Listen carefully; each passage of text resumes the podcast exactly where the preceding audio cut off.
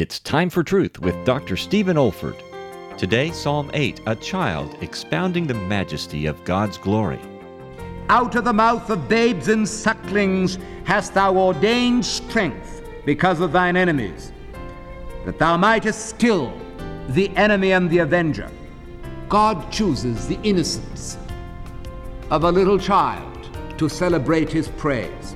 And says our Lord Jesus Christ, to him the innocence of children with their song of praise is the essence of true worship.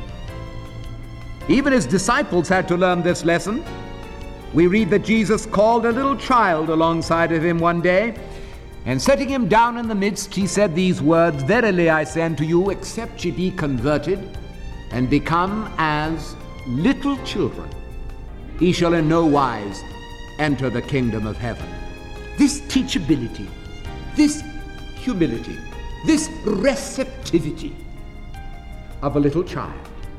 God make us childlike with all the wonder and innocence of a little child, saying, "How wonderful is my God." This is David Olford.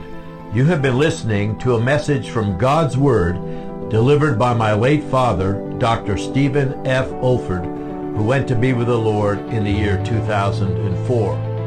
If you wish to learn about our online resources or learning events at the Institute for Biblical Preaching, our web address is olford.org.